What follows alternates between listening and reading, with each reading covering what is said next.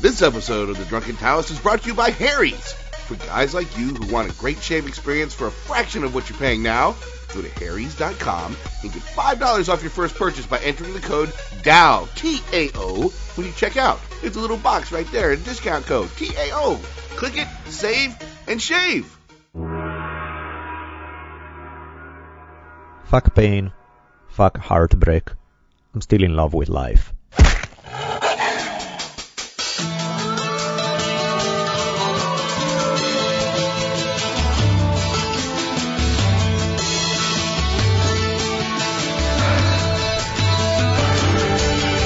From the multicultural headquarters of the future capital of the free thinking states of America known as Los Angeles, this is the Drunken Taoist Podcast. Tonight, America's crazy fear of public displays of affection. God puts Abraham to the ultimate test of faith. The rule is ladies first, for a damn good reason. The amazing tale of the most lucky and unlucky fella on the planet. Ronda Rousey is a role model to a sweet barbarian. KO'd by the spinning back fist from hell. Human sacrifice. Sex talk. Atom bombs. Man, this one is full. And now, asking you all to spread the words that corporations are not persons, I'm Rich Evers. And my partner in crime, the savage philosopher and middle finger of the gods, Daniele Bolelli. As we invite you to lower the lights, batten down the hatches, and prepare to open your mind. For the Drunken Taoist podcast begins now. Will you still need me? Will you still feed me? When I'm episode 64. Check it out, 64.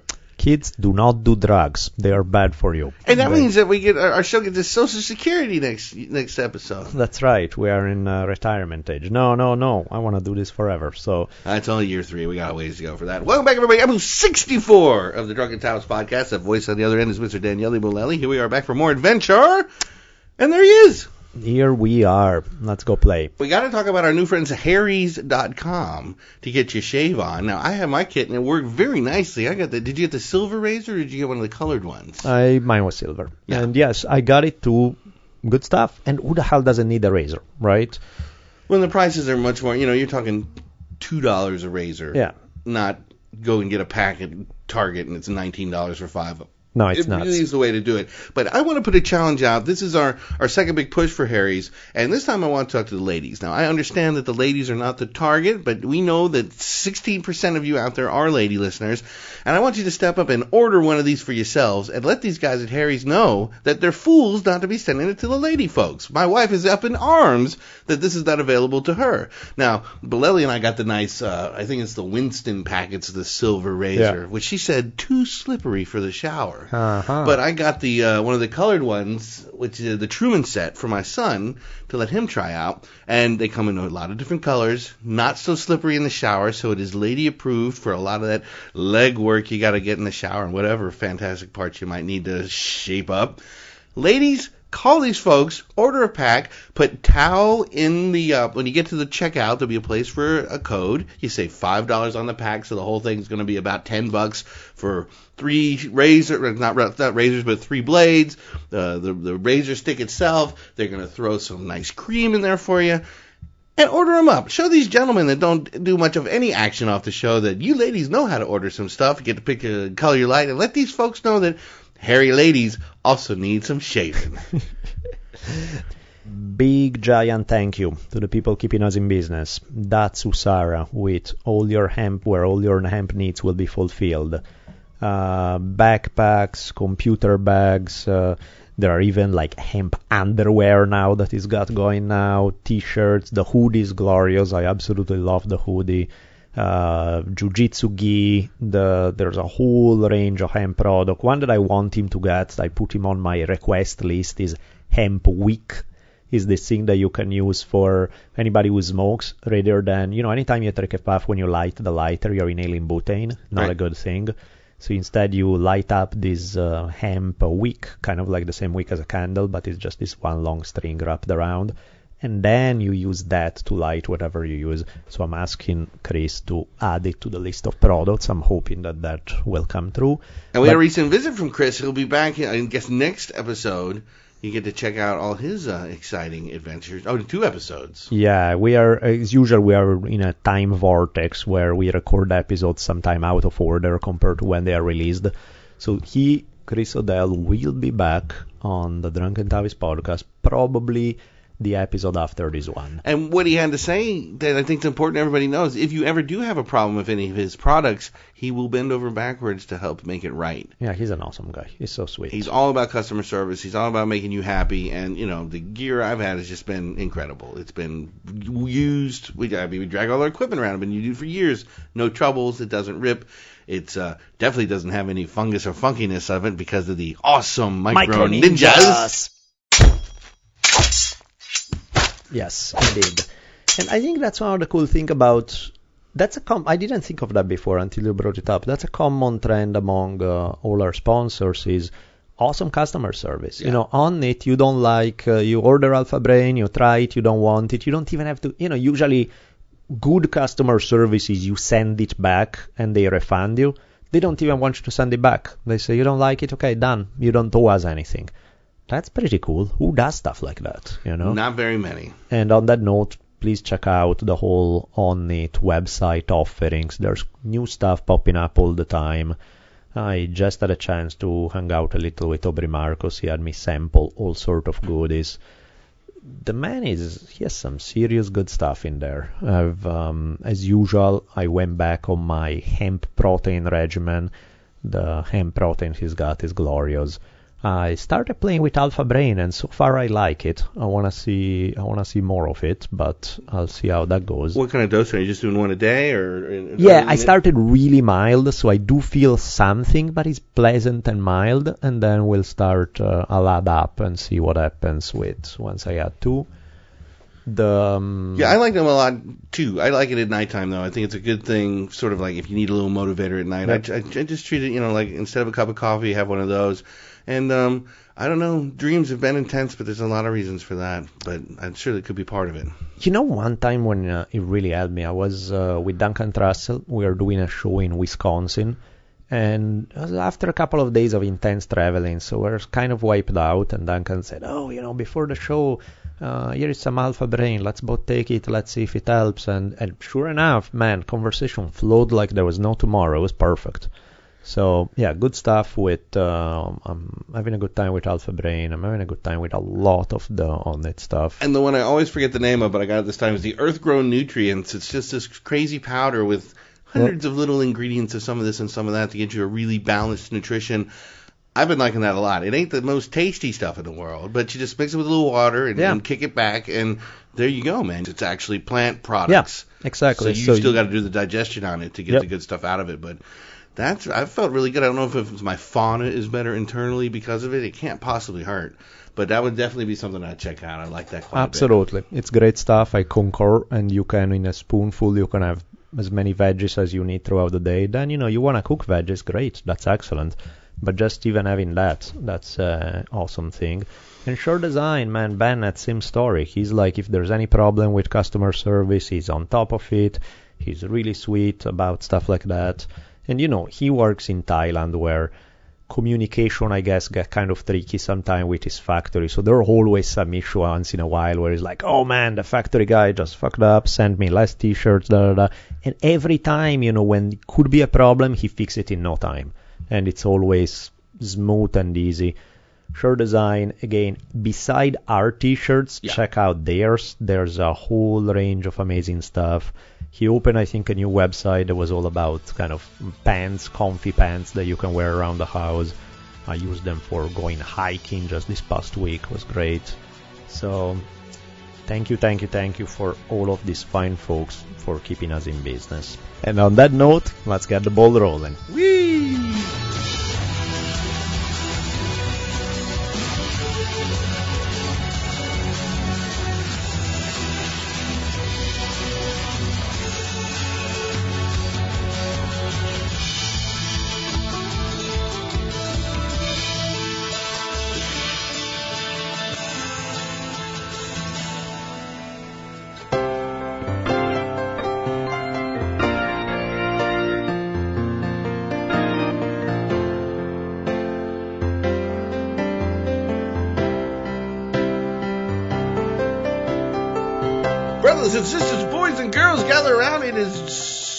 Bible time, story time, Bible story. It's time. It's time to get your Bible learning on with Father Bolelli. And today we have a charming biblical story that emphasizes the importance of having faith. Who could possibly be against having faith, right? Faith is the pinnacle on which all Western religions rely on. Faith is the foundation, you know, every other speech, politics, they always talk about the people of faith, the importance of faith, faith as well, I guess Sam Harris wouldn't like it so much. He wrote a book called The End of Faith, but other than that ungodly bastard, everyone else clearly likes faith, right? That's sort of like uh, not any questioning. You just do it because you're told to. Speaking of which, let's emphasize that point with a story that comes to us from Genesis 22, Ooh. verses 2 through 8. This is a story of the biblical patriarch himself, the one and main, uh, Abram. You know, Father Abraham had many sons. Yeah, what happens with Abram is uh, he and his wife uh, couldn't have kids, so then uh, he ended up having sex with a slave girl instead, having a kid from her. But then his wife actually did get pregnant by the time um, they were both in their 90s, because you know um, geriatric sex is always appealing. But there's uh, so they do have a legitimate heir and um, named Isaac. And Abram cannot believe his luck. He finally has his uh, uh, descendant, and you know he feels like they love Isaac more than they love anything. And uh, more than they love prune juice. And one day, God decide more than anything. Really? Because that's not the way it's supposed to be, my man. So Uh-oh. let me remind you of how things are supposed to go. Here comes gangster God. So God arrives and basically tell Abram, look, if you if you are a true faithful one, there's something you have to do for me. Anything, my God, absolutely anything, whatever you need. Okay, good. Then grab your son Isaac, bring him up, tie him up, and sacrifice him. I need you to kill him in human sacrifice so that, uh, you know, to show. And human sacrifice was, I wouldn't say common, but it wasn't exactly unknown in the Middle East in those days. Animal sacrifice was just the norm completely, but human sacrifice was also not that uncommon.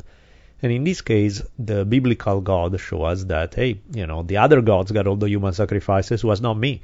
The fuck, you know, do I count for less?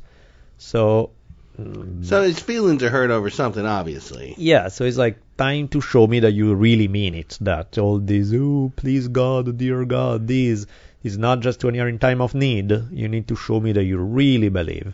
Any word on how this God showed up this time? Was it just a Uh, voice this time? Was he a a, a, a crow taking a shit, or No, they don't tell us. They're just saying that they are having a conversation, basically. It doesn't say how, you know, if God appears out of something or if it's a disembodied voice. It sounds like a disembodied voice more than anything. sounds like schizophrenia? Well, you... Weep, please. Shit. Time to weep, Rich. Okay, god damn. Ah! Oh no! More weeping, Jesus, man. What do I have to do? One day the rod shall teach you, you know. The, um, so Abraham hears this voice. God is telling him, "You got to kill your kill your kid. That's the way to go." And um, and Abraham feels that, you know, I really love this kid, but hey, it's God commanding it, and God is God. There's no fucking around, so I have to do what needs to be done, which means, okay, Isaac, we're going for a road trip. Time to hit the road and do what needs to be done.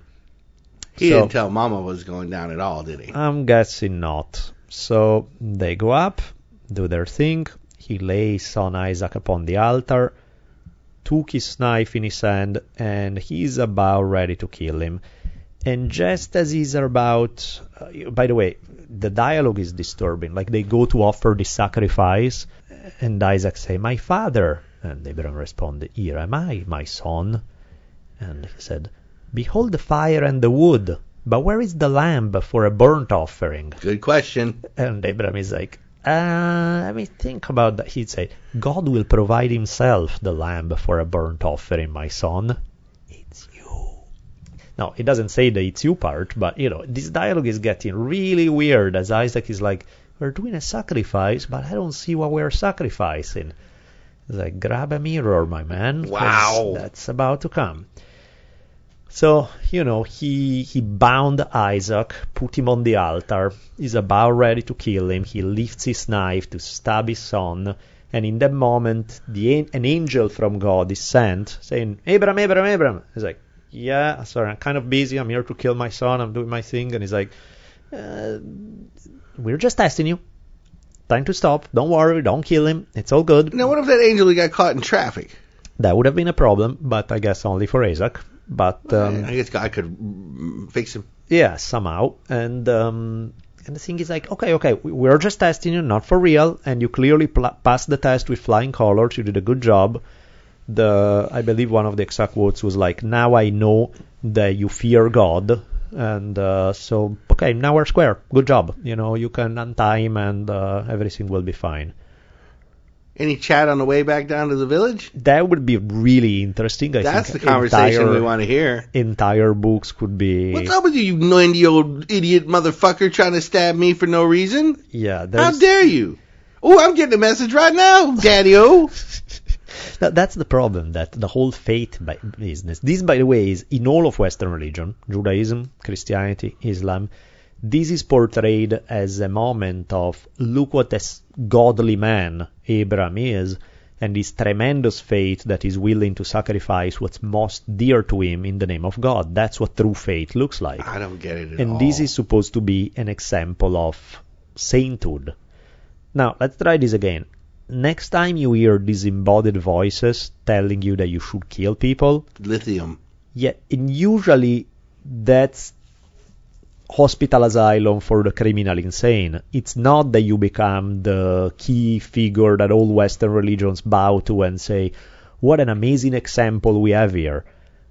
I wonder how Isaac felt about the whole thing. Well, again, yeah, the Bible don't really tell us, No so there's of that plenty either. of uh, Hurt feelings. He was he stole a lot of cars when he got like 13. Yeah, there's plenty of like talk about some serious psychoanalytic session between Isaac and his therapist later on. It's like you know, uh, my dad tied me up. I thought we were going to sacrifice a lamb, but instead he just lifted his knife. And then halfway through, he just stopped, and that was not cool, man. Now What I if have he trust actually got to saw the angel, or if the angel was just a figment of his faith as well? Yeah, and in that moment, you know, eventually he, they see a lamb that's caught in a bush, and they're like, "Well, tough luck for you," and so they grab the lamb and sacrifice the lamb. Just kidding, kiddo. Yeah. Come on, let's go home. Yeah, and uh, I don't know, man. I mean, it's like if that's not disturbing, I don't know what disturbing is, because it's like the ultimate example that today would be the most criminal, insane act you can conceive of. Parent killing their own child, or be Susan willing, Smith. right, ready to kill their own kids because God told them so. They put her in jail. Yeah, uh, life sentence, death penalty, the whole deal. No, instead you are the role model for all of Western civilization, for all of Western religions. Well, how's word get around? I mean, other than him bragging on himself when he wrote the chapter. Yeah, maybe Did you know. go home? Hey, guess what I did today, everybody? Yeah, they were hanging at the tavern and saying, you know, Do you know what faith I have? yeah, what kind of funny joke God played on me? First he told me to kill my son, and I'm about to kill him, and then he said, no, ha, isn't he such a joker? That He's a was so- wacky, that wacky Joker god. Yeah, in any case. So, yeah, faith. Faith is what it's all about, the importance of faith. No comment. How does that fit into the George Michael song? Time for the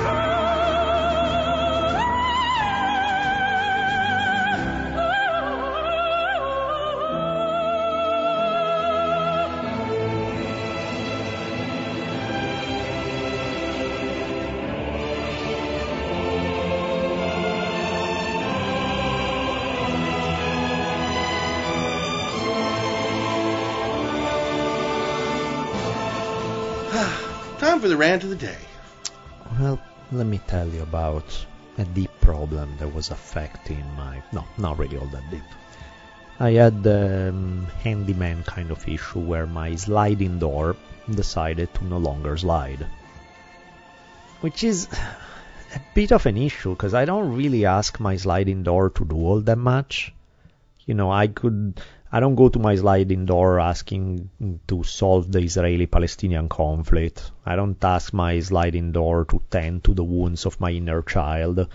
I definitely don't ask my sliding door to invent new technologies that will reduce the likelihood of massive asteroids hitting the Earth and thus causing the end of civilization as we know it. But you probably would like it to open and close when you ask it to. That's really the only thing I ask of my sliding door is to slide. So if the motherfucker can't even do that, then we have a problem. Hammer time! A scientifically minded man may have approached this dilemma by investigating what may be obstructing the sliding door's motion, removing such, such obstacle and fixing the issue. That's a good plan. But I decided to approach this by what seemed to me like a more sensitive course of action at the time. Shake the fuck out of it. Nope. I decided that sacrificing a bleating three-legged black goat that was born under a moonless night on the altar of Odin, waiting for an appropriate interval and trying again to slide the door was How'd, that go? was the way to go. Sure enough, slide it did. Praise Odin and the black three-legged goats that were born under moonless nights. So that's how I suggest to solve all problems. Just make sure you have a steady supply of black three-legged goats and all will be good. Sacrificial goats. Yes. After having said that, let's rant about mm, society's, uh, I don't know, something. Here is something that semi bug me. Uh, bug me is a big word, but something that I do notice. Um, issues regarding public display of affection, Ooh. which I find in this regard American culture really fucking weird. And for that matter, not just American culture, because there are many cultures that have even way less than American culture when it comes to public display of affection. So American culture is probably within the range, but I come from Italy. I grew up in a very different kind of environment when it comes to public display of affection, and I tend to be a little more on the extreme end by Italian standards. So for me, being in the US is really weird. It's like I find that most people don't really show a whole lot of affection with each other in public. Even like boyfriend, girlfriend, husband, wife, you know, the number of times that I actually see them even fucking just holding hands is a miracle. It's like most of the time I see people just walking along separately, no, never touching each other, never. When people hug each other, is this kind of perfunctory tap, tap, tap on the back, get the fuck away from me kind of thing. And it feels like why even do it? Come on, this is not. It seems really weird to me to go from 0% physical contact, where it seemed like a bad thing, and the only time when you do have physical contact is just full on sweaty, grindy sex. I'm like. There's an in between there, people. Yeah, that's a little weird, man. It's like, how do you even enjoy the sex part if you're not comfortable with touching? Touching in a non sexual way, touching in a way just to express affection. So I'm not saying, you know, the public display of affection is not a way to show off or to flaunt anything. It's about being natural. I think it's natural to just touch and kiss people you love throughout the day. And, you know, the thing that's interesting about this is that I'm sure there are some out there, but I've never really run into a woman who's opposed to being hugged and touched and kissed if they like you that a lot of the showing physical affection throughout the day seems something that just about every woman I've been around was not opposed to. So I'm guessing it's more of a male thing than anything. It seems to me like more of a male hang up than uh, than a female thing in American culture. What do you think? Is it uh, is is it more is my gender reading of this whole story semi correct or do you no, find that men hugging is it's totally new. Even like the past five years is the first time I really see that. Much more out here in California, but right? they ain't hugging. And not only with each other, that yeah, there's crazy homophobia, so there's people are really uncomfortable about this kind of male hugging thing. But even a a man and a woman, just in public, the fact of showing physical affection throughout the day, not as in I'm touching you, so since I'm touching your shoulder, it means that you should strip naked now because we're about to have sex. No, it's more in, in uh, show affection physically throughout the day. That has nothing to do with sex. I think you don't see a lot of it because people are so miserable. I think there are nice relationships going on, but I think a lot of folks have been together for a long time, they're just sick of each other. Because I, um, you know, I still hold hands. I've been married for 20 Mhm. years, and I'll definitely pop her on the ass randomly as we make our way through the mall and things like that. I think that's all completely appropriate. And if you got a problem with it, fucking Yeah. get out of my way. But I, di- you know, come on, it's that whole Puritan thing that, that's that's held on to these days. Yeah, 'cause to me, it's like that stuff is not even sexual, man. It's like well, and why is the sex bad either? I Yeah. mean, it's it's. I'll never understand a country that you can show all the people with all the axes in their faces you possibly can in prime time, but you can't show one tit, and God forbid you show a couple people getting it on. Holy smokes, we couldn't. What will the kids do? No, and that I completely understand all the sexual hang up. I get it and I agree with you. But I find even weird the other level when it's not about, like the fact that in most people's mind any kind of physical affection equals sex. I'm like, that's just weird. You know, if you can't have physical affection as in purely hugging, cuddling, sitting there watching a movie in each other's arm, does not fucking mean that. No, it's a complete, on, complete but- misunderstanding. Yeah, for sure. I think one thing that is kind of adorable that I see a lot, just because there's a lot of teenagers around my house these days, is when that boy and girl definitely first made their sort of connection, and they probably haven't gone all the way yet, but that holding hands can be the greatest thing. And the ever. thing is, it's probably still the greatest thing, even if you have uh, been having sex upside down on top of the roof for a million years, because there's something so damn sweet about that physical connection that you can make when it's not about leading somewhere, it's not about being able to get off within a few minutes through, it's just about there's something awesome about it, which incidentally, in case some of you guys are beginning to say, fuck all this wish, you know, sensitive bullshit, cuddly stuff. Oh, it's turning it up a notch, so don't even worry about that. let me I do have a feeling that this the physicality of it is one of the reasons why there's a lot a lot of women around the world who dig Italian men, which have always been a puzzle to me because I you know growing up around Italian men I wasn't all that impressed.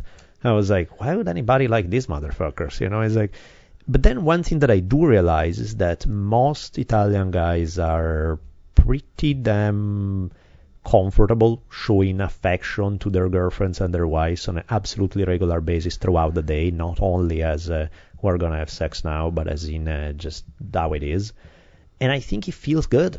I think is a lot of women dig it. They enjoy the attention. They enjoy the affection that's expressed throughout the day in a Without worrying ways about their panties getting ripped off yeah, the next exactly, exactly. Whereas like sometimes it's just it's like getting a massage. You know, so many people are weird about getting a massage because it's like they think is somebody's touching me. It must be sexual. You know, that's why a million people like I've seen so many guys who would refuse to ever get a massage from a man. They have stronger hands. They can only have a massage from a woman. I'm like, why the fuck do you need a massage? I don't give a fuck who's massaging me as long as they are good at massaging. That's what counts. You know, it's like I'm not having sex with them. I don't need to be attracted to them. I'm getting a massage, but somehow it's it's touching, so it must be. Uh, I don't know, man. That's hard to explain. I mean, I've been lucky enough, and I've married a long time. I've married over 20 years at this point. And one thing we've noticed is at bedtime, our feet almost have minds of their own that they love to snuggle up, and they just end up finding their way together. And it's that's nothing sexual at No. all. It's just two people that have for a long time shared a space, and we're so comfortable that we might even be in a fight, but our feet won't fight. That's hilarious. Whatever the fuck's wrong up there, y'all shut up. We need a need our snuggle pal over here. That's pretty And it's funny. just not comfortable unless we sort of get that connection Yeah. before bedtime. Agreed. It's uh, I even see it at like kindergarten with Isabella. Like I see how she she likes to hug her friends. But you know, everybody, all the kids hug each other, and that's sweet. But most of them are internalizing already this hug last one second. Okay, I wrap my arms around you now, break away, and now we go our separate ways. And Isabella will often, if she's happy to see somebody, she'll give them this big hug and hold on to them for like five seconds. And regularly you can see that most kids are uncomfortable. Like, why are you still holding me? We hug for a second, that second is over. It's three seconds in. It's too much. And I think it goes back to probably they don't get that much of hugs from their parents. I'm sure it is. They, I mean, I see that just about every damn day going to taking her to school. I see hardly ever do I see parents that are giving big hugs to their kids or ho- even holding hands. Uh, little holding hands a as they go little bit. Oh, that's un- unacceptable. And so I'm like, then no wonder, you know, Isabella is used to getting hugged by everybody all the time, with me, with Savannah, with her grandma, with everybody will just let her feel a lot of love like that constantly. And so when she hugs somebody, she really hugs them. And I see a lot of people are weirded out. They can get mad because it's a kid, but they are they are clearly uncomfortable with any hug that's more than a perfunctory two second. We can say we hugged. Now can we move on? But it's actually a real hug. I find it uh, any any society that's hostile to cuddling is not a good society. Well, uh, you said it, and I'm not denying it. I think we do have an ill society, man. Between So here is some I yeah you, we do, and I think that's some homework right there that we can just try spending more days with people you love, showing more physical affection through the day, spending more time. It's its own reward. Hug It's- longer. Yeah, man, it feels good. It's relaxed already. What is that you have to do that's more important than hugging somebody you love? It was making me think of this funny thing I saw that they were tracking how much freedom children had through the generations, Mm-hmm. and where great grandpa could go five miles without his family having any idea where he's going.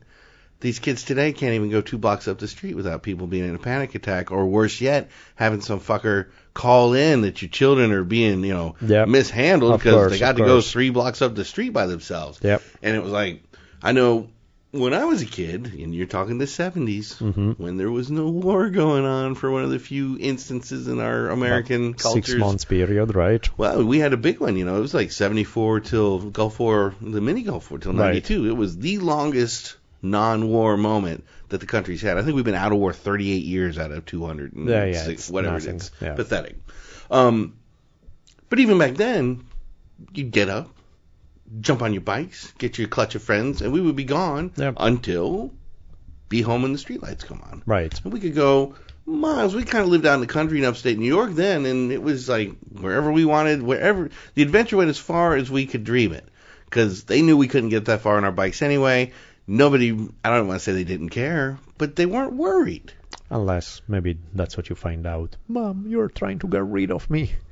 Well, I guess it's a possibility as well, but I never felt that, and I just wonder if there's something inverse to the hugs versus the Fear. the fear. Yeah, could be. Could very well be. But And I'm sure there's a lot of oh, don't be hugging anybody because of the oh, what if that child is a monster or something? Yeah, I I hate that shit. I'm like to me is uh, and again it shouldn't be fake. You know, you don't hug everybody. It's like no, I don't like you. I don't want to hug you. You know, I. li- But as a general rule, you know, with people that you do like, showing physical affection, forget showing. It's not about what they mentally think that oh this man they are showing me affection. Feeling it. You know, just where it's an exchange of energy is awesome. It's great. And yes, glorious. Uh, uh, sexual marathons are great. That's a different kind of touching, and that's fine. It's good on its own. Not all touching is about sex. And I don't think you can get the good hot sex kind going correctly if you can't do the simple stuff. That's what I think too. I that's think you why, just end up ram it in, beat on. Oh, would you like that bitch? You know, and that, by the way, that was very good uh, rendering right there. disturbing, wasn't it? But I think that's how it is. And again, I think he's. This is what I'm hearing because obviously I don't have direct uh, sexual experience of Italian men. I'm like, mm, kind of thankful to be lacking in that department because that would not do it for me. But uh, that's one of the things, the the classic stereotypes that I hear from a lot of women is about like, oh yeah, that dude that I had a fling with in Italy was just, he wasn't just about get in, get out, got it done, got off. He was about this whole other physical thing where sex was so much better as a result of everything else going around it. And I'm like, yeah, how else do you do it, man? I don't know, fellas, but if you're if you're even bothering trying to get off before she has, just quit. Yeah, yeah, just yeah. retire. Yeah, indeed. Because there's no need for it. You need to try. You're a ridiculous embarrassment, and perhaps you should have your cock removed because that's not how it works. Now there are some serious uh, exercises you can do in case it's not a wanting thing. It's just a, oh god, I can't hold it anymore. There's And that's a whole. And you know, even if that happened, you could probably laugh it off and continue to operate on her to get her Right. properly satiated. That's one of the options. There's also Not to get mad about and storm off, or how dare you be so hot, you know, or whatever it could possibly be. I have no idea about that. also if you're really close to it, I think that I find that thinking about George W. Bush giving a speech that will usually lower two notches down your level of excitement. so Grandma would- taking a shit's a popular one. Yeah, that's a little too much. That may be Oh, you reduced. the yeah, other way. exactly. So I would say just middle of the road, you know. Or I don't know. I love- of those are equally horrible. I find math amazing. Suddenly, when it's like, okay, 237 multiplied by 3 minus 54. Let me think about that through, and Turn that like a little bit. and suddenly you have like multiple orgasm on the other hand while you're doing math. It's it's an excellent skill to Well, master. I see the numbers are crazy. That like it's like a huge percentage of women cannot come. Of course, of course. And uh, partially is them because they have never been taught to be comfortable with their bodies. Partially is their partners suck in bed and it's terrible. But um, yeah, on the mental math thing as an exercise, I'm horrible at math. That's the only thing. You can tell me any number in the universe and I'll pull it up in my head in no time because I have plenty of practice in that department. So yeah, math in my head is not a problem. All right, countdown. Three, two, one. Cool.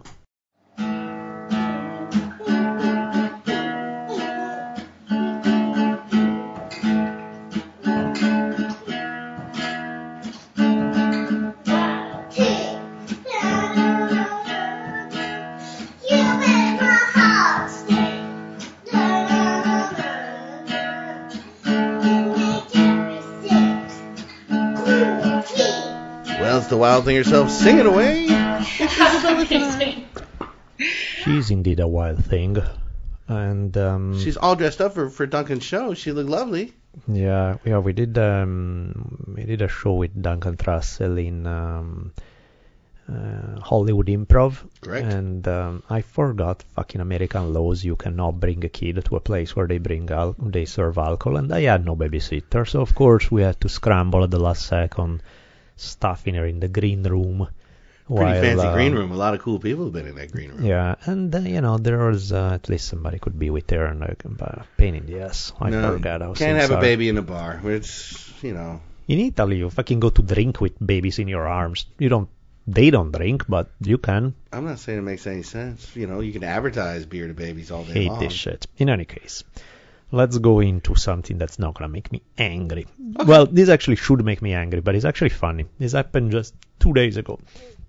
Isabella just blatantly, actually not blatantly at all, in an extremely skillful way, she just lied to me. Ooh, She did it so well. it has begun. It was a combination of pride and anger that I couldn't quite figure out what the right balance was. That's a tough one. She um it's close to her bedtime and she's eating this ricola. For those of you guys who don't know, ricola is this uh, exactly made with Swiss herbs from the mountains, and it's kind of a throat lozenge, but it's also it tastes really good. So it's uh, she had a little bit of a cold, so she popped one and she was eating it. And I was like, "Easy, you need to finish it quick because we're going to brush our teeth in two minutes, so you need to be ready." A minute later, she goes, "Oh, I finished it," and I'm like, "That's kind of unusual because she takes forever on any of those things." But well, okay, good then.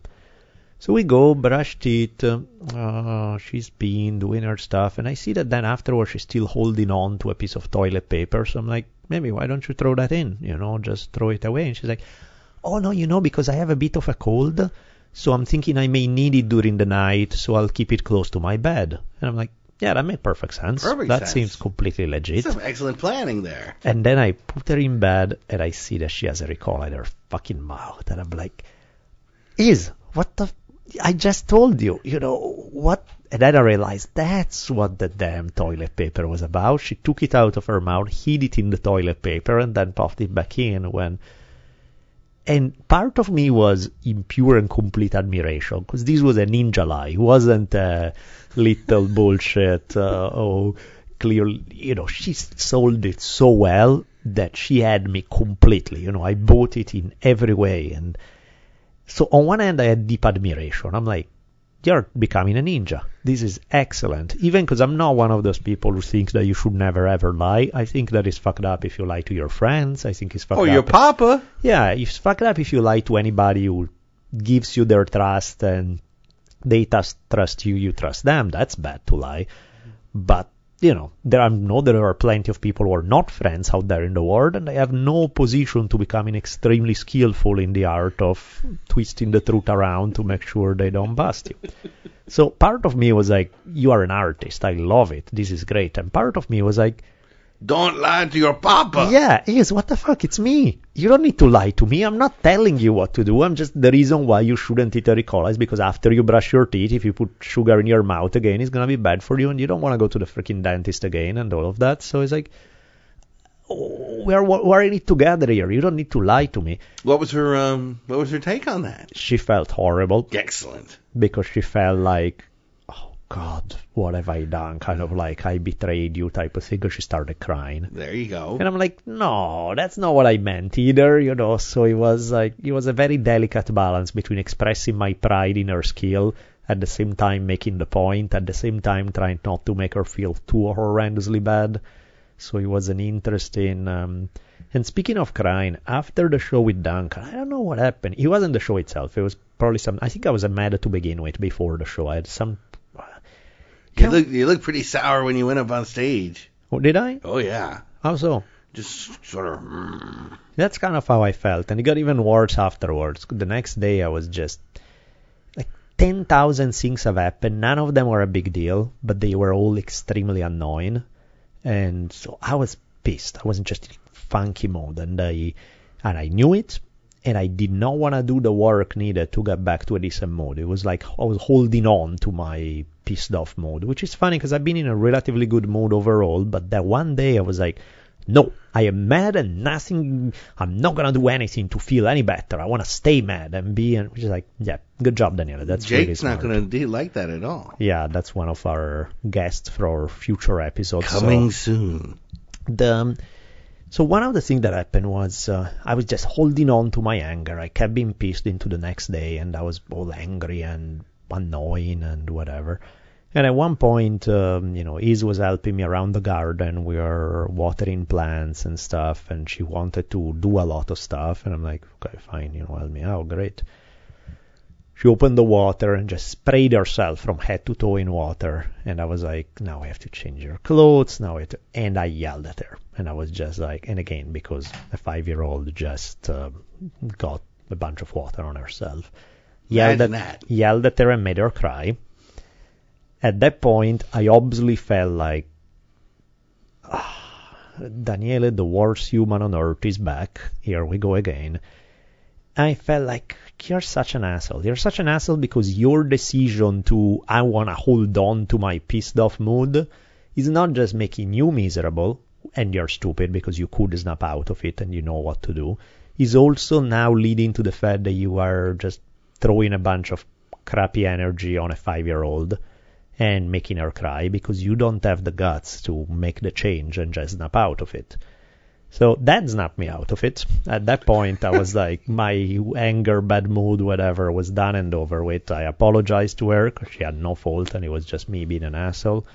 She was so sweet to me that as she was still kind of with teary eyed, she was like all concerned about how I felt. Which then I, again, three times more of an asshole, so then I started getting all teary eyed and stuff. She's working it just So fine. we had our own uh, hugging teary session, and then that put me straight. And you know, I changed my mood immediately after that. I was like, all good, all happy, la la la, unicorns and rainbows, because I was like, no, this bullshit cannot stand. You know, it's okay if you're just doing it to yourself. Hey, be my guest. If you wanna spend a day miserable, do it. But once you start taking it out on other people, people who have no fault whatsoever, then you're an asshole, and that just cannot be. No, my wife delights in calling me out. I'm like, look, just because you're in a shitty mood doesn't mean you're going to ruin everybody else's day. which so is totally true. politely fuck off. But that's absolutely true, and that's how it should Yeah. be, No, right? good to have. So, yeah. It's not bad to be put into check every once in a while. No, now, speaking of put into check, this is a this is an interesting uh, Isabella moment on this. You know, I have the slight doubt that I may have thrown it out there before, but I reviewed religiously all the episode notes and did not find it. So if I'm telling the same story twice, feel free to digitally punch me through email or No, no, something. no, no, no, no. It's 64. You know, you're allowed to. You can have a repeat. It's okay. Okay, so let's try this one. I don't think we said it, but you know, and I swear, as a preface to this, I swear that Isabella is a very sweet and very nice person. But occasionally, you know, it started out in a really sweet, tender way. She was missing me a lot, and she wanted me to go to work. And she's like, I want to just pour glue on myself, and I glue myself to you so that we're never apart. And you know, all these kind of crazy five-year-old sweet things. And I was like, you know, always stay home with me. And I'm like, sweet, you have no idea. I stay home actually with you a lot compared to most fathers. Psh, you have no idea.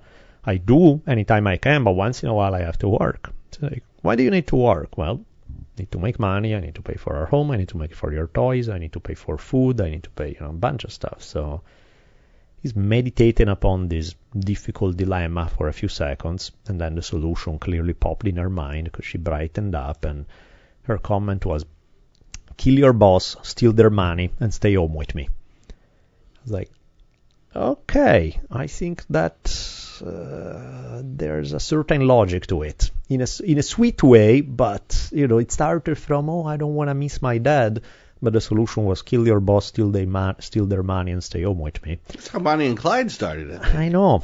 I was like, hmm, this is interesting. Good problem solving skills. There's a little bit of a, but I don't know. In any case, so that was his.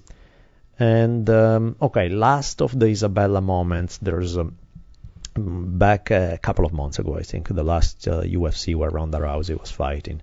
We started watching Ronda Rousey highlights, and Diz found her new role model. She was like, she loved Ronda Rousey. She just couldn't talk about anything else. She was all about.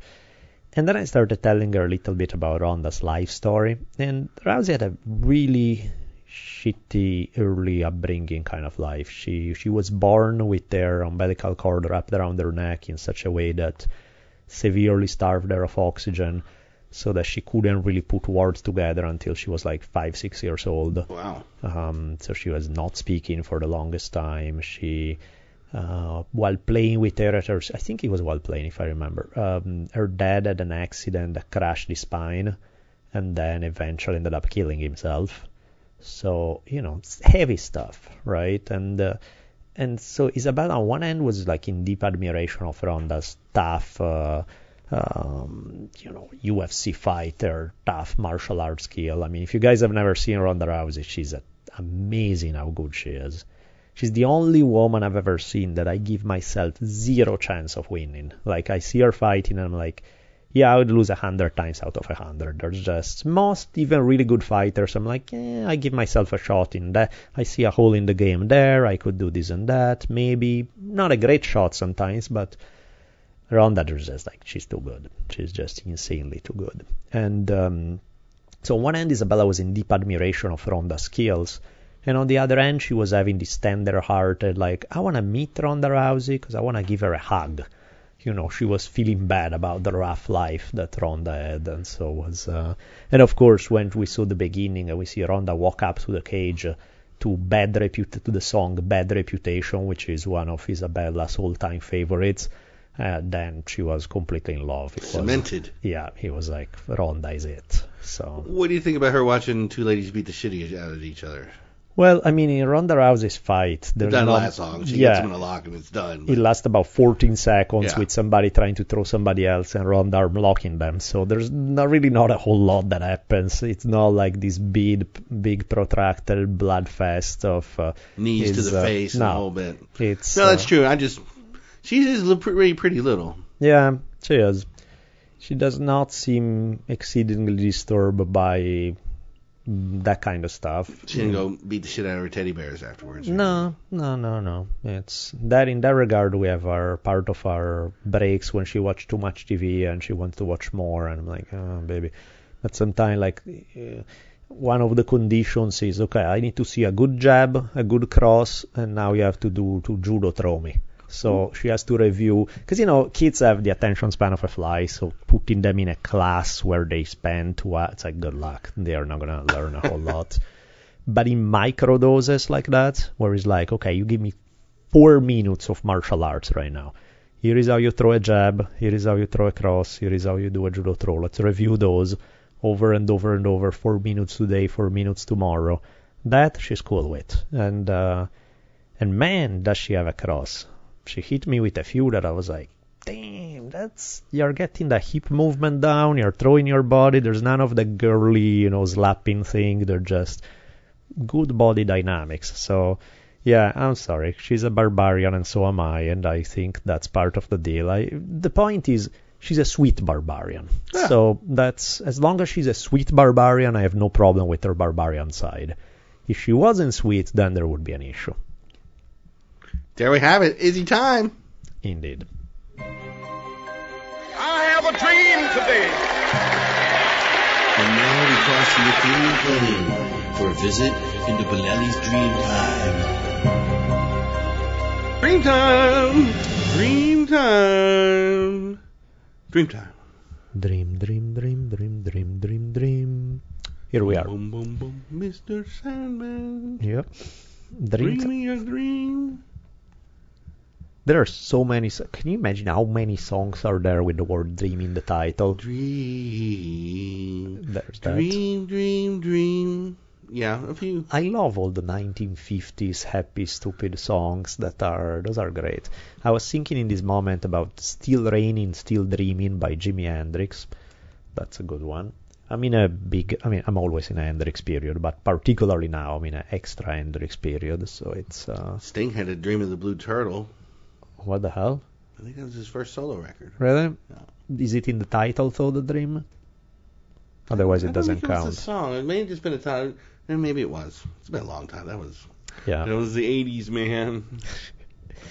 So this is a dream that I would have never remembered had it not been for the fact that it was 3 a.m. and a pack of coyotes starting howling outside my window, probably because they caught something they were partying about the food they were about to have.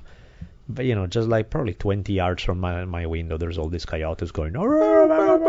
They make this weird. No, they actually, yeah, they are more yapping sound They're than they are howling. They They do howl, though. they do sound kind of almost like a crying baby sometimes. they have this, uh, yeah, it's weird.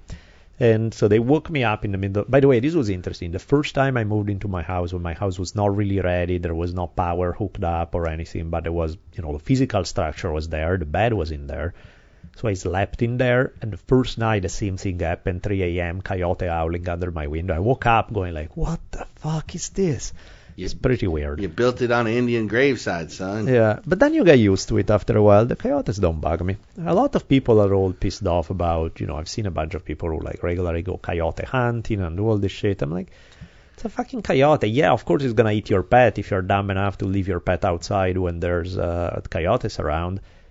Don't live in a wild area then. Live in a freaking urban area and you won't have that problem. But if you push into the hills, it's their habitat. What do you expect? Now it's always crazy whether it's a bobcat or a bear or a coyote when people are like shocked that deep in canyon country, Yeah. this bear decided to take a swim and most likely a shit in your swimming pool. Right. I Come thought on, people. No, I know. It's like I don't know. I don't get it. That's why. But don't be stupid. You know, it's like if I go, I'm never gonna leave Isabella playing outside by herself because she's little. You know, whereas a coyote to an adult would be no big deal. To a little kid, it is a big deal. Did I tell you the coyote story with? Did we ever went into a coyote story with uh, my mom and her dog? Yes, but she picked it up and had to beat the coyote. Kind of like uh, did. So she grabbed up the dog and was. no, no, no, no, no. Then is uh, did we use it on the podcast? That does sound familiar. It could be. So I'll shut up. But now you've mentioned it. You do the quick truncated version. the quick like. super version, those of you guys who may have missed it in case. Today's senility episode, by the way, because I keep thinking of stories that I'm like, did we ever use this or not? So, again, sorry if it is a second for you. Just fast forward the next 17 seconds because I'll make it quick. There we go. But basically, yeah, my mom was going for a walk with her dog, um, and she sees ahead of her, like a couple of blocks ahead, she sees this uh, girl about about 10 years old who's walking a little chihuahua, and um, and she sees maybe a few yards behind this little girl, there's a coyote clearly stalking them, who's going top, top, So and so my mom from the other side of the street, she yells at this little girl saying, "Hey, watch behind you!" You know, and the girl turns, see the coyote, she freaks, she grabs her chihuahua up in her arms, and the coyote doesn't give a fuck. He's still stalking them, you know, he's still going after them. So at that point, my mom let her dog go. And um, the dog is a pretty sizable dog. Is a mix. Uh, we have no idea because it's a rescue dog, but it's likely probably a mix of German Shepherd and Akita or something like that. That sounds like it can handle a coyote. And he just took off after the coyote. The coyote just took off running for his life. And then, uh, you know, once he chased him away, the dog turned around. And before going back to my mom, he just stopped to the where the little girl with her chihuahua was. She just kind of looked up and licked the chihuahua in the most protective gesture ever. Was kind of like, don't worry, little guy, I took care of it, don't you? So after that, we had, uh, I think we bought a steak for the dog and just gave him a steak because Nice. he, he earned it. He was like, okay, you know, you, you earned top-notch food after this. When you protect the You tribe did. and do a good job. Yeah, he was. Uh, we called him the hero dog for two weeks because he was uh, was pretty badass. That's awesome. In any case, that was a bit of a tangent, and it's actually going to be way longer than my dream because the whole dream was just a vague. It was more of a. I was dreaming it, but it was a flashback from something that actually did happen. And this was happened rather often to me. That sometimes I dream some stuff that actually did happen. I'm just kind of reliving it in a way. This one was um, was interesting. I was in grad school at UCLA. I was in American Indian Studies and you know small graduate school seminar 10 15 people something like that. And uh, i forgot what i said but it was kind of something highly emotional. It was connected. I think i was talking about the james weddell story. And i got all choked up and it was you know highly emotional this whole thing. And and when the class ended there were these two native ladies. One was uh, pueblo and one was uh, she was from the diné tribe or navajo. They both got up and they came up to me. They they both came shaking hands and they handed me a dollar, which I thought was the weirdest thing in the world. In some weird odd way, I kind of understood it. It was sort of this thing of like giving you something that's more symbolic than anything for you kind of oh you put your you went balls out you did something kind of gutsy being very you know bearing your emotion and so it's a way to say both thank you and to appreciate the gesture but you do it in like with a doll. It, it's funny, right? There's something I didn't really try to read too much into it or interpret it. I just thought it was bizarre. Does not, you know, I can't think of too many other ways that somebody came to shake my hands and lend me a dollar for something I just did. Was there was something culturally intriguing in all that? Especially it's a U.S. dollar. Unbelievable. Yeah, a whole no, but it was it was the sweetest thing. I felt very, even though I didn't fully understand it, I felt very like this is awesome. I dig this. This is a extremely nice gesture. Now, had the you telling the story in the class did that actually happen? Was that an occurrence or was that whole No, no, that was all. All of this was real. All of this thing is stuff that actually happened that I was just kind of flashbacking and remembering in my dream. And I have no idea why, because I hadn't really thought about it for like over a decade. So it's not something that ever popped in my brain. But for whatever reason, it not only popped in my brain, but it popped in my sleeping brain, and I was going through it. And probably would have never remembered if it wasn't for the fact of the coyotes howling and waking me in the middle of the night because I was sleeping pretty deep. But there you go. That's uh, the dollar give. Maybe you guys should try it. You should freak people out. Next time somebody does something really that you like, that you appreciate, just don't say a word. Just go shake their hands, give them a dollar, and walk away. Tip them. Yeah, that would be interesting. All right, coyotes.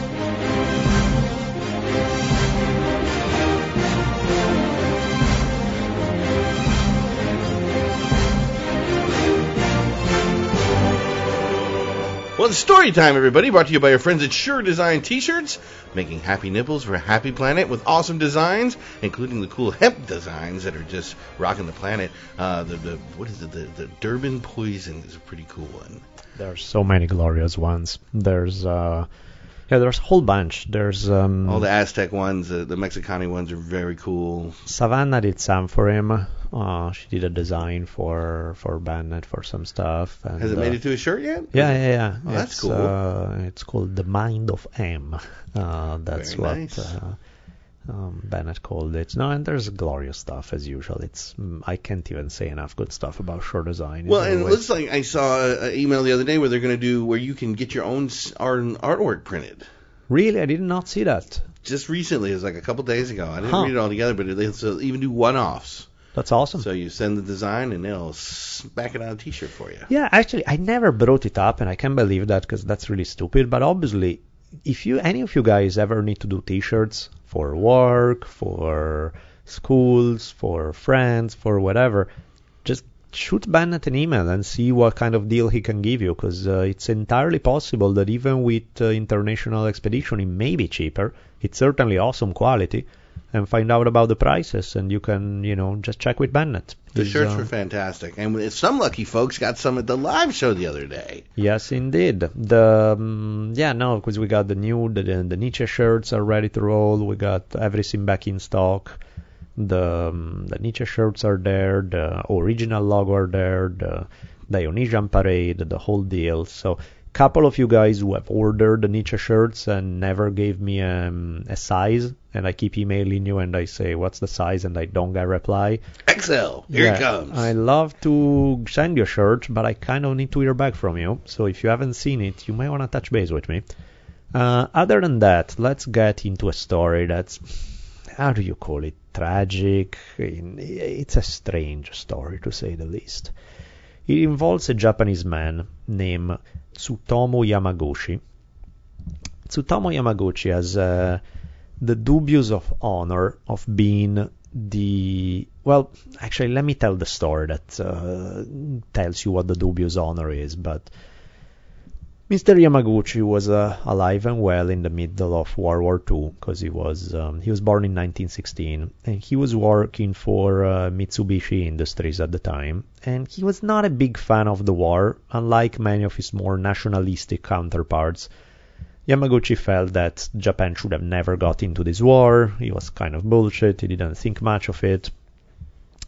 But in the meantime, he's doing his thing, just uh, working for Mitsubishi.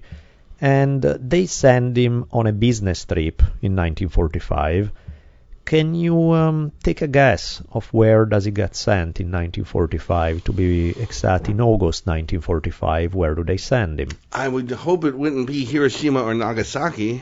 It happens to be Hiroshima. He's there on business when, all of a sudden, Boom! on, on August 6th, he sees this plane flying by, the Enola Gay, nothing, not gay in a homosexual way or in a joyous kind of way, more in as will drop you and obliterate you kind of way.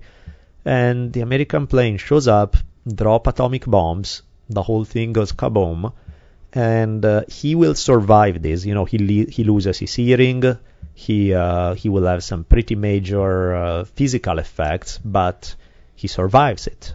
You know, he's like, and because he's Japanese, and uh, again, this may be slightly stereotyping, but again, I've met enough Japanese people to know that sometimes there's truth to stereotypes. Go back to work. day. Jesus, the work ethics are intense. Yeah. So by August 9th, three days later, he's back at work in his hometown.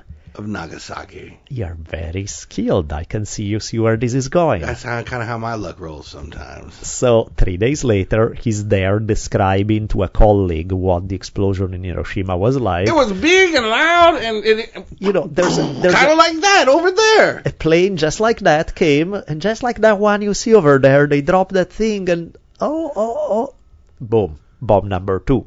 That's some bad luck right there. He survives bomb number two. Well, at least he knows to be out of the kill zone. Yeah, so he has the dubious honor of being, I don't know if he's the only person, but likely the only, who managed to survive two nuclear bombs in three days. Um, That would make him the record holder for now. yeah. He will have some obvious physical issues from there on. You know, he lost uh, part of his hearing. He Gets nervous when planes fly over. he said uh, his daughter was saying that every time, like for the longest time, he remembered him like wrapped in bandages and stuff because uh, he had, you know, he lost all his hair for a while, then he started getting it back later. He, but all in all, for having been through two atomic bombs, he was actually doing fairly good because he did. Uh, the dude ended up living until he was uh, 93, I want to say, Wow. 93 years old. And yes, he dies of stomach cancer, but he dies at 93 that's some serious i mean talk about a survivor you know somebody who can get through two atomic bombs and they still don't bring him down and he lives until a very respectable old age. Wow, that's pretty intense. I wonder if the business trips were of any use. Did he strike a big deal before he got blown up? or- You would hope, right? I would hope it But said everything till he was 93. At, at the very least, but uh, I mean, yeah, this story is nuts. Two atomic bombs in uh, from August 6th to August 9th. You got caught in both of them. You have uh, the mm, you survive both of them. You live until you're 93 years old. You you are kind of against the war, so you don't give a fuck anyway, and you get bombed with two atomic bombs because the Japanese government and the American governments have issues with each other, and so you are the one who got bombed twice. Can you imagine at Thanksgiving how tired everybody was to hear that fucking story every year? Yeah, of course. Oh no, no! Nobody said Nagasaki. No, here he goes again. I remember yeah. it was a very lovely day, and here comes the plane. But I mean, that is the worst deal. I mean, I don't know about the worst deal ever, but pretty close. That's really bad. He, needless to say, does not have the highest opinion of nuclear weapons. Uh, he argue he became a big uh, time voice for nuclear disarmament and just getting rid of nuclear weapons and so on and so forth. But um, yeah, man, talk about uh, there was a bit of a controversy with uh, BBC. They did a documentary and they kind of made a joke of the whole nuclear thing, was, and he didn't take it too well. Many people in Japan didn't take it too well. So, but uh, but yeah, man, that's a wild tale. Both of incredible bad luck and at the same time of incredible human resilience and survival. So there you go, Mr. Tsutomu Yamaguchi. H minus one minute. The airplane is up. Over our shoulders. It is a bright silver spot in the sky. Turn it on, I'm gonna look away and then I'll find it again. 30 There, I got seconds. him. I got him. Don sees it. 25 seconds. Look away and then look back and you'll see it easy. 20 seconds. Eight, seven, six, five, four, three, two. There it goes. The rocket is gone. We felt a heat pulse, a very bright light, a fireball. It is red. The sky looks black about it. It is boiling above us there. It is rapidly losing its color. There is the ground wave.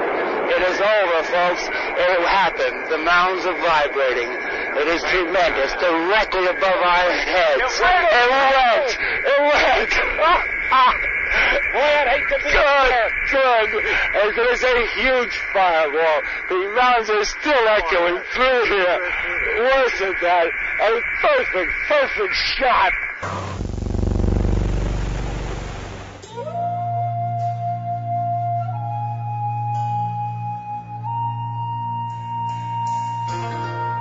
Well, it's time to put the asbestos gloves on and reach deep into the digital mailbag to see what's going on, what the questions are from you, the fine listeners. What you got today? We got Mark Strozier, or something like that, who asked a question about authenticity. About kind of what does it mean to be authentic? What does it mean for a person to, how does somebody become, you know, all of the variation on the above regarding authenticity. And I really wanna I want to turn to the master himself, Mr. Tom Robbins, greatest novelist in the history of ever since anybody ever began to utter words and grants. Tom has it, is the master storyteller by by definition. Here is how Tom answered this question in one of my all-time favorite novels, Still Life with Woodpecker. Great title, by the way. Still Life with Woodpecker begin. This is a semi-lengthy quote, so bear with me, but it's one of the coolest quotes ever. It's uh, it's a life philosophy wrapped in a quote. I'm just wondering if it's going to be the princess or is it going to be the uh, the bomber? This is neither, because it's not somebody speaking. It's Tom kind of musing. He's clearly inside the princess' head, and these are sort of her thoughts, because she's thinking about uh, our outlaw hero of the story. And uh, and this is what the musings that she come up with that relate very much to Mark's questions about authenticity. how can one person be more real than any other? Well, some people do hide and others seek. Maybe those who are in hiding, escaping encounters, avoiding surprises, protecting their property, ignoring their fantasies, restricting their feelings, sitting out the panpipe hoochie cooch of experience. Maybe those people, people who won't talk to rednecks, or if they are rednecks, won't talk to intellectuals, people who are afraid to get their shoes muddy or their noses wet, afraid to eat what they crave, afraid to drink Mexican water, afraid to beat, to bet a long shot to win, afraid to hitchhike, jaywalk, honky tonk, cogitate, osculate, levitate, rocket, bop it, sock it, or bark at the moon. Maybe such people are simply inauthentic, and maybe the jacklet humanist who says differently is due to have his tongue fried on the hot slabs of liar's hell. Some folks hide, and some folks seek. And seeking, when it's mindless, neurotic, desperate, or pusillanimous, can be a form of hiding. But there are folks who want to know and aren't afraid to look, and won't turn tail should they find it. And if they never do, they'll have a good time anyway, because nothing, neither the terrible truth nor the absence of it, is going to cheat them out of the honest breath of Earth's sweet gas. Tom Robbins, what can you say? He's great. The whole rap about, you know, the afraid to eat what they crave, afraid to drink Mexican water, afraid to bat a long shot to win, afraid to hitchhike, jaywalk, honky tonk, cogitate, osculate, levitate, rocket, pop it, sock it, or bark at the moon. Maybe it's a, he's a fucking genius. Is uh, I don't know, man. I love Tom, and I dig this idea. The idea that uh, there is a way to live life that's more that is more authentic than others. That there, there is a way to live life that is more where you put your heart on the line, where you put your sort of you put everything you got on the line. And there's a way that just going through the motion and live by inertia. There is the kind of the Delphic oracle advice, the know yourself the willingness to really look into your own experience and find out and taste it to the fullest versus the kind of uh, just go through the motion, hide along the way, you know, make sure you have uh, two and a half kids, a white picket fence house, a cat and a dog, and you know, sort of the unquestioned life. There's a big difference. They are not one and the same. And in my mind, when you are around certain individuals, you feel who's a real human being and who's somebody who's just taking up space and oxygen. There's a big difference there in the degree of presence. In the you can hear it in people's voices, you can see it in their demeanor. You can it's something that when you have it, you carry it with you in everything you do. And uh, needless to say, those are the humans that I'm quite intrigued with. Sounds a lot like the kung fu description. Indeed, it really is. And for those of you guys who are missing this precious reference, A, read On the Warrior's Path, B, check out the Mike V episode about having Kung Fu, the Mike V show, in case you guys haven't checked it out. Uh, Mike and I are on, uh, we're, when did we start? Uh, January. January? Yeah, since January. Rich has been our wingman, and actually it's Mike's show, and I'm just, as he put it, going along shotgun, which I dig the description and uh, we are here and pop out one every month, and it's a, lot of fun. Mike is a glorious human being, and it's an honor and a privilege to be alongside him. Uh, question number second one. Let's see what we got here. Um, as usual, not usual because I did get the name right the first time, but this time I don't. Forgot who sent this email. He was um, apologies to you. But the question was funny. It was about uh, kind of martial arts experience, about whether I've been fully knocked out. Where, uh, yes and no, in the sense that no, I've never been knocked out, as in just go face first on the deck kind of thing. Not that kind of just brutally cold knockout. I've gone out on my feet, where I'm still standing, but I don't see anything anymore. You know, that kind of knockout where it's you're out, you just haven't fallen. So it's, uh, I guess, it's two degrees of separation from a full knockout. But you get the tunnel vision where it all closes in and you're sort of yeah, where you don't still really, there, but you yeah. I had one where uh, um, he I got hit pretty damn hard, and you know, stars and the whole cartoon-like image almost where. And I remember, you know, because I there was no way I could stand much longer. Where you know, if the guy threw another punch, I would have gone down. So I immediately just shot in on him, and I had a good double leg. It was fast. I dropped right under, took him down, and man- managed in my semi-blinded state to submit him anyway, just using jiu-jitsu. Because if we were to stand up, I was done. You know, I had nothing left. Wow. But that one I still had something clearly because my body could still function and react despite lack of vision. So I don't really consider that one a knockout. The one true knockout that I've experienced as uh, out on my feet, but so out that I didn't even see the room anymore, was uh, comes to me courtesy of uh, Miss Savannah M. Yeah, Do tell. yeah. Before we were even Mama said knock you out. that's exactly what happened. Before we were even together, before we were in a relationship, before any of that, we were spent a long time as friends and we're hanging out and uh, um, we started playing with boxing and you know I've done it considerably longer. You know she hadn't done it, so I was kind of teaching her stuff and we were and then we would play. We'd just spar and beat the hell out of each other for fun. But you know for the most part, at that time I had much more experience than she did, so she could throw anything she wanted to me and I could take it and no problem, right? So I was like, and um, you know, so we're going back and forth. Now, by the way, that would not be the same story. Savannah now is a hell of a boxer. She's, um, from a technical standpoint, she's a much better boxer than I am. Her technique, her footwork is awesome. Her power is great. She, she's, she's good, man.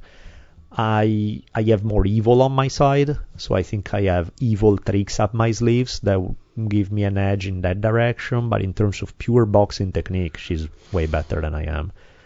In any case, back at that time, it wasn't so, and so she would throw in a little harder, and I encouraged her to because I was like, "There's no problem, you know, there's no issue." And but we were pushing each other. We were talking shit while we were sparring. We were just pushing each other, and you know, it was a little rough, but nothing too bad. It was playful, you know. Until that left hook came in. Until she threw the spinning back fist from hell. So it's not pure boxing. This was more like general mix it up type of striking. Back fists are highly legal in boxing. She threw the back fist from hell, and if you guys don't know what a spinning back fist is, is a way that is the one punch that you can throw with your hands that probably generate the most power you can think of because there's your whole body spinning in it in a way that I've seen that before. I've seen um, relatively um, was this lady? I, I remember seeing in another situation a lady who was clearly smaller than her opponent threw a spinning back fist and just knocked the fuck out of him. And then she felt bad because she didn't even realize that you're throwing that hard. But yeah, spinning back fist, it doesn't feel like you're throwing hard, and you throw is like throwing with a baseball bat. And uh, Savannah threw it, it landed perfectly. I just did not see it coming, and it just went whack right across my face, and everything went black pretty much. I just I could not see straight for 10 minutes. It was that kind of uh, intense blow. I remember later when uh, afterwards I went home, I took a shower.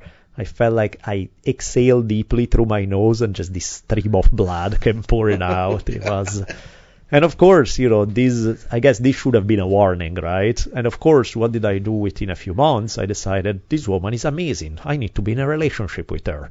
So, yes, nothing like knocking somebody out to convince them that you are the best in the world. She grabbed know, you up caveman style, bonked you on the head, and drug you home. uh, Basically, that's how it was. But yeah, the spinning back fist from hell. You know, I've been sparring with a lot of people who are, you know, tough and rough, and these people who throw hard stuff. Nobody ever hit me as hard as the spinning back fist from hell from Savannah. That was glorious. Uh, do I think it's a good idea to get whacked in the head too many times? No, clearly, because obviously there's brain damage occurring every time you get hit in the head. Part of me, I guess, feels that getting a little whacked in the head is a good thing in your life, at least once or twice in your life, Every just to while, know. just to know. Yeah, because if I've never been hit, it's a shock to get hit in the head. So I think it's almost a moral duty to get hit in the head at least some of of your life. But clearly, it's not something you want to do too often because it's accumulating brain damage over brain damage. So there are only so many extra brain cells that you want to give up. Absolutely. But so for experience sake, once in a while, great. But once you do it that's why the grappling game is so much cooler in that regard because you can afford to go relatively hard with injuries that are, you know, shit can happen, but it's not. The design of the game is not to just give you brain damage. The design of the game is to put somebody in a pin or submit them and they tap. You know, is it's not nearly as bad. Striking game is a hard game. There's just no way around it. It's um, but in any case. So yeah, I had fond memories actually of the spinning back fist from hell. I remember it tenderly.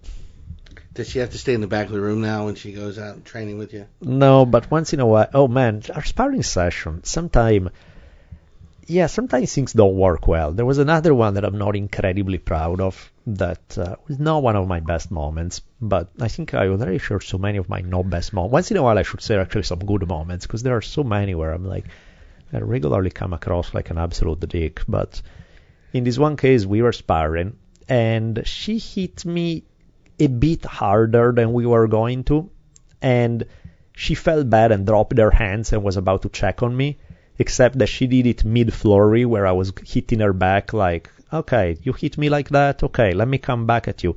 So I was throwing bombs back, and she got rocked a couple of times, and she was like, and I almost yelled at her. I'm like, "What the fuck are you doing? Hands up! You know, we're still going. There's no nobody called the timeout here. You know, we're still in the middle of the round."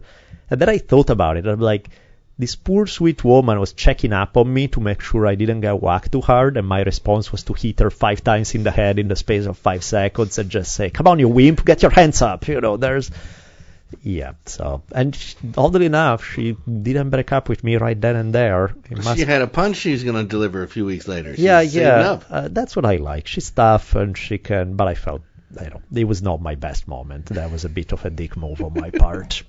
But you know, I get it's the middle of a round. There's until the bell rings. There's no, you know, I got a little wrapped up in things. But in any case, Nobody was harmed in the execution of these, it's, except me. But except, yeah. yeah, All right, closing it up. Watch yourself for wild punches, indeed. unless So- you have faith that they're not going to hit you.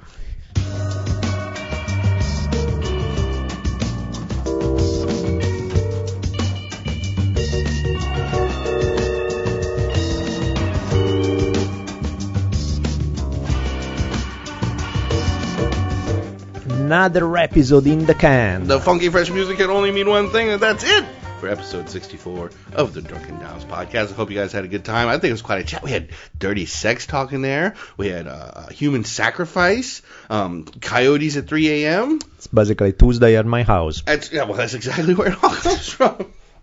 Um, we had the we had a fun. Uh, I I just got to go to the show, but uh, Daniele did a live show with Duncan a few days ago at the uh, Hollywood Improv, and of all people in the world, Dr. Drew showed up to hog all the time.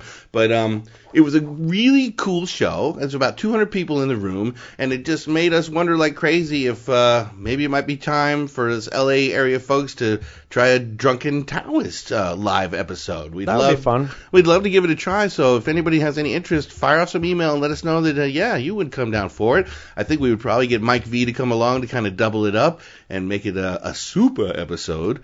But you have any interest in that? Let us know because it's getting to be that time. We've been doing this for a while, and we'd be happy to come meet some of y'all. That would be awesome. I dig that idea. Yeah, man, Duncan, uh, whole live podcast format that he has created is genius. I deeply admire what Duncan is doing. He's been nice enough to bring me along a few times. I think we did Vancouver, St. Paul, and uh, Madison, Wisconsin, and then LA this time. That's fun, man. Every time. Even this one day was funny when he, Duncan, and uh, Dr. Drew got into this debate regarding psychedelics, and it was, you know, very friendly debate, but it was funny to hear kind of different viewpoints about it all. And um, I had a good time. They were all good humans up there. And uh, okay. And if Scandinavia, y'all, we know you listen. We see you. Sweden, Norway, Finland. oh yeah, If you want us up there, we'll definitely come for a visit. Just let us know. yeah, in preferably in December when it's Ooh, we, no, no, this is 20. wrong. Yeah, no, this is a mistake. I know, I know. The, um, let's just real quick. I just want to bring up the whole Harrys.com business again because uh, these guys only sponsor a couple of episodes. They just want to test us out, see how it goes. So it would be great if you guys uh, can check it out. I mean, if you ever use razors, please check them out because it's not like you're buying something you don't need. Um, if you actually ever use razors, check out if Harry's gives you a better option than what you're currently trying, and it would help us out. Maybe they decide to sponsor more episodes. That would be sweet. So check out the episode notes for uh, the Harry. Um, the And the, Harry and the nice thing I would add really quickly, it's not a, uh, you don't have to join a club membership or anything. You can Right. just do a one-time purchase with these guys, or if you want it every two months or every month, you can sign up for that as well. But it's it's a great product. It trims them whiskers quite nicely, and uh, yeah, you would really be helping us out. Yeah, because I mean, I understand, you know, I understand it's a pain in the ass. Like the whole podcast model of how to finance a podcast, it can get tricky because obviously we are doing this for free. You get it out there. Not everybody has extra money to send donations. Even if it's little, I get it. Money's tight. So people who do send donations, we have the deepest thanks for you. But I understand some people can't. And so I get it that but you can do other things. You know, if you ever shop on Amazon, please use our Amazon link. You don't spend an extra cent and it helps us out tremendously. If you use razors, well, check out the Harry thing and you can, uh, you know, use our code discount and maybe these guys will decide to sponsor us again. The, um, you know, all of those things, stuff like, uh, you know, you decide that you want to try the Audible and the audiobooks because you dig it. Again, just use our discount code. If you, that's not, doesn't interest you, then don't do it. Curacao chocolate, you know, the whole range of all the things that we have. If uh, it would be sweet if you guys can use them and keep us in business. Speaking of the folks that keep us in business in more direct fashion, let's thank a few folks who donated. Um, let's go screw up their names. Here we go. Let the pottering begin. Luca Randomil, Eric Prudhomme, Chris Treshbal. Oh, the one coming up, that's an interesting name. Jabar Kaji Reed. Nice. That's cool, man. Logan Poriski, John Hatfield, and Desmond Colton. John Hatfield and Desmond Colton are some of the loyal guys who are there every month. No, but it sounds like some fresh names there. Thank Yeah. you very much, everybody. I mean, the funny thing is, we recently cut the bandwidth down to save on bandwidth costs, but it still ain't free. But uh, you know, it's never been anything to to interrupt what we're doing. But you know, that's And the again- reason we have to do all this silliness. Yeah, because I mean, this is not the longest donation list ever, so you can see why we do need a sponsor. Because you know, seven people dropping us a few bucks is sweet, but clearly does not change our economic status forever. But it's um, it's very appreciated. Those of you guys who have been using Amazon Link, very appreciated. Those of you, you know, I know there are a bunch of ways you guys. Some of you have been writing reviews on iTunes, very sweet. Um, the whole range. Again, just to remind you also, Taoist lecture series is always available for uh, download. Uh, Nietzsche shirts have come in. Check them out. They are so badass. I can't even tell you. They're They're probably fantastic. yeah. They come out great. and um, I love that the, the Dr. Sura logo is on his on his uh, hemp Yeah, swim, swim pants. that's we had fun with that. There's the that's Sarah logo on the hemp pants. There's Nietzsche is wearing the original logo Drunken Taoist T-shirt, so it's two shirts for the price of one, I guess. It's yeah, we had so much fun with that, and Savannah did an amazing job uh, rendering my perverted imagination into reality. This, by the way, speaking of perverted, this is for one one T-shirt that you do not have to hide from if you go to work or if you. All our other shirts are sexually charged. The first one, there's a not exactly nudity, but close to it. The dude getting kicked in the balls, the couple making out, uh, scantily clothed. You know, there's not much in the way of clothing. The Dionysian parade, let's not even go there. Well, I was made aware when we were moving some T-shirts during the Duncan show that uh, that is not going to be allowed in the sixth grade uh, gym class. Yeah, Too many boobies. who said that? Well, one of the people that bought one, Really? she said she can't wear that. She's a gym teacher. and Oh, and apparently, um, she won't be wearing that one to class. Yeah. I don't even think she saw the people screwing on there. Oh my goodness. oh yeah, there's a lot of nudity, there's a lot of sex, there's drug use, there's a lot of good stuff. So yeah. it's uh, this one, is just Nietzsche carrying a surfboard. Unless But- you're offended by large mustaches, yeah, it shouldn't be a problem. Then it's all uh, excellent. So We are Yeah. also uh, we are also getting really close to twenty five thousand dollars in donations for Kiva, you guys. excellent. How awesome is that? Congratulations and thanks so much, and let's keep it going. I think I think everybody who's uh, tried it out is really digging it because a lot of them are getting to the point where that money's come back and you get to do the magic of yeah. sending it back out again. So And awesome, and thank you. And one last thank you for Daisy House for providing the music. And I think, uh, uh, shall we say that this is a wrap? That's it. So, you guys, it's a glorious day to be alive. Go enjoy it. Hope you have a wonderful day.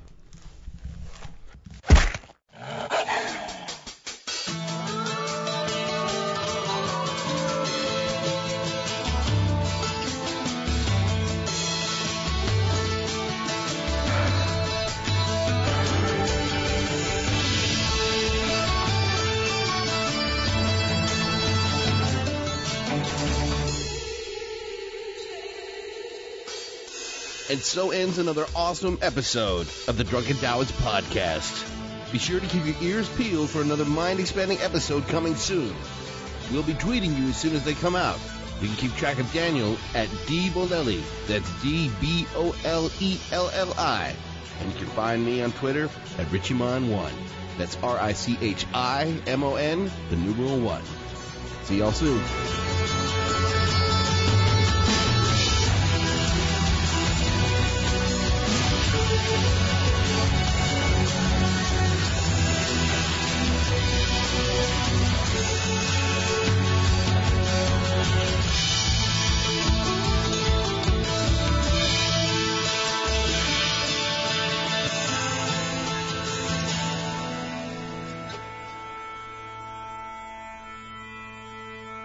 In questo caso, in questo caso le provvidenze di Dio Duncan showed you the way, yeah? Oh man, isn't that scary to think? Nice. So don't kill people, do that instead. This was great. Fucking awesome. And I love this conversation. Did you ever see the movie Tombstone with uh, Val Kilmer and uh, Uh, your accent, it just whatever that movie is you were trying to tell me about. Can you translate for me, please? I believe the word was tombstone. Yeah, that one, exactly. Just as I was saying, you know, Tombstone. what do I have to do? One day the rod shall teach you. Get back to work.